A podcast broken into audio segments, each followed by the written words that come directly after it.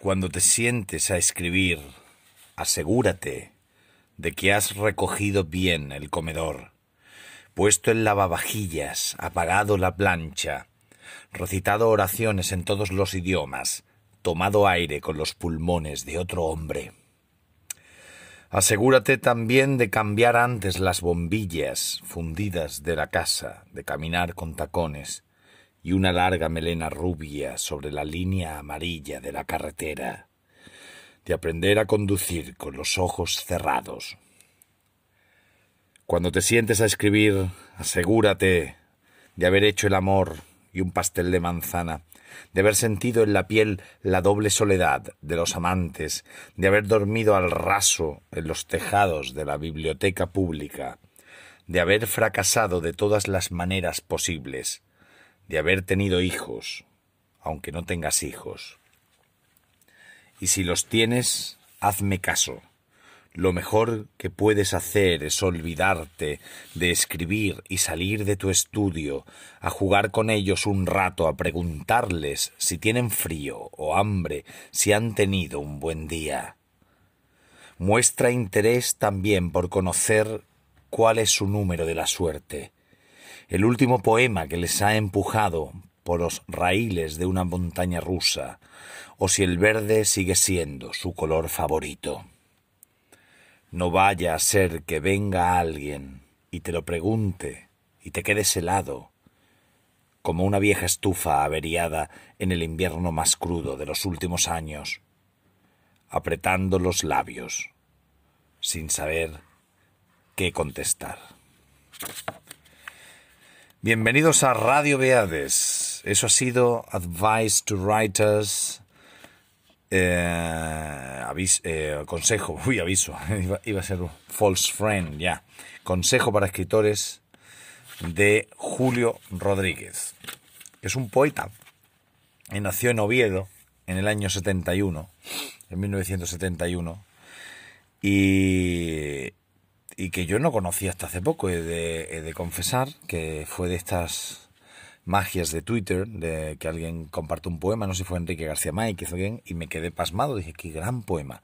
Y entonces ya he ido buscando, he ido buscando, eh, alguien querido me regaló este ejemplar de una extraña ciencia, Premio Internacional de Poesía Antonio Machado en Baeza, publicado en Hiperión. Y luego me he dado cuenta aquí viendo que este hombre había publicado en sitios y premios gordos. Y aparte ha publicado novelas y, ha ganado premios de novela, ha publicado cuatro novelas y ha ganado los premios, premios de, de estos de dinerito, premios de dinerito buenos. El, Emilio Larcos, el que yo me habré presentado infinidad de veces para no, no ganarlo, el Ciudad de Mérida, idem, el hermano Sargensola, que también me he presentado. O sea, este me ha ido ganando todos los premios que yo no, a mí no me han dado, ¿no? Pero bueno, al margen de eso, es que sus poemas son, son muy buenos. Y me encanta que no sea filólogo. Aquí dice que es doctor por la Universidad de Oviedo, pero trabaja de profesor de psicología social. Me encanta eso, porque estoy harto ya de tantos poetas filólogos y profesores de instituto, de literatura. Estoy harto es un decir, ¿no? Es lo que hay. Es guionista de cine y televisión y ha publicado cuatro novelas. Bueno, muy bien. Al fin y al cabo, la biografía o lo que lees en la solapa es lo de menos, es el poema el que te dice. A mí los poemas de, este hombre me han fascinado desde que los vi en, por, por ahí, por, Twitter. Y he leído ese primero y quiero leerles de, Consejo para Escritores. Tiene muchos poemas en este libro, Una extraña ciencia, que es el único suyo que tengo, que son metapoéticos sobre, sobre el hecho de escribir y en fin, metapoéticos.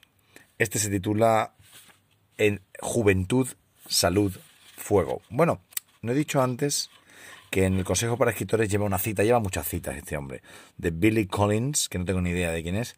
Aunque te tenga ocupado toda la noche, lava las paredes y friega el suelo de tu estudio antes de componer una sílaba. Pues muy bien. Juventud, salud, fuego y se lo dedica a Diego Álvarez Miguel y al resto de la tribu patarrealista. Esto del patarrealismo sí me suena. Es una de esas palabras que se inventan los jóvenes de vez en cuando para, yo qué sé, para sentirse especiales y, y, sonar en las revistas o yo qué sé, porque les hace gracia en una noche de borrachera y luego se queda, ¿no? Me suena a mí eso, sí. Juventud, salud, fuego. Os entiendo, entiendo lo que decís, lo que queréis decir, pero no sé, no sé. Entre nosotros esta gran brecha y esta brocha que ya no pinta nada y que sostengo con pose de Dalí para las fotos. Disfruto, por supuesto, del frescor flamante y poderoso de las cápsulas con que limpiáis el mundo. Sin embargo, mi corazón, a estas alturas, es un tambor de espuma controlada. Os entiendo, claro que os entiendo, pero también entiendo que no entiendo ya gran cosa, y que así debe ser, y que eso es bueno para la poesía, que ahora es vuestra, toda vuestra, hasta que un día volváis a abrir el puño y no haya nada. Os entiendo, claro, y también os envidio. Sois jóvenes, sois libres, sois hermosos, tenéis el cuerpo ileso, la fuerza de mil toros, el hambre de los perros sin dueño. Os entiendo, ¿cómo no iba a entenderos? Aunque no me levante, estoy de vuestro lado. Pero no me esperéis. Seguid, seguid camino. Aprovechad ahora que el sol os da en la cara. Y no miréis atrás. No hay nadie. Tremendo poema, ¿eh? Estos poemas que hacen los viejos a los jóvenes, ¿no? Cuando nos hacemos mayores, que, crueles somos todos hacia los jóvenes o que, o que cínicos, ¿no? De, como siempre podemos decir, bueno, yo he pasado ya por eso, ¿no? Y eso no se puede contestar, porque claro, tenemos esa invulnerabilidad ya cuando nos vamos haciendo mayores, mayores de decir, claro, sí, es normal, es que es muy joven, tal, ¿no? Y bueno, es que no lo podemos evitar. Igual que la juventud no puede evitar ser insolente, el, que se hace mayor no puede evitar ser un poquito cínico. Y sin embargo, este poema que voy a leer ahora es como un antídoto para eso, es lo contrario. Se titula Augurios. Si veinte años atrás alguien hubiera presagiado que un día alcanzaría esta edad asustada en que se atiende más al retrovisor que al parabrisas, con la salud renqueante, con la cuenta corriente enflaquecida como un galgo, sin casa en propiedad, pero viviendo a unos metros del mar en compañía de la mujer de entonces, con la vida en la otra habitación a buen recaudo y algún que otro poema por delante, le habría contestado únicamente Dime qué debo hacer para lograrlo. Es hermoso, ¿verdad? Tantos poemas que hay de desencanto y de la vida era esto y no sé cuánto. Pues muy refrescante encontrarse estos poemas de, de,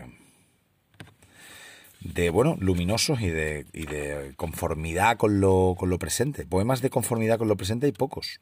hay muy pocos, habría que hacer un libro. Yo se lo vengo diciendo a Enrique García Máquez, hay que hacer un libro de poesía luminosa. Y conformidad con lo presente sería una definición.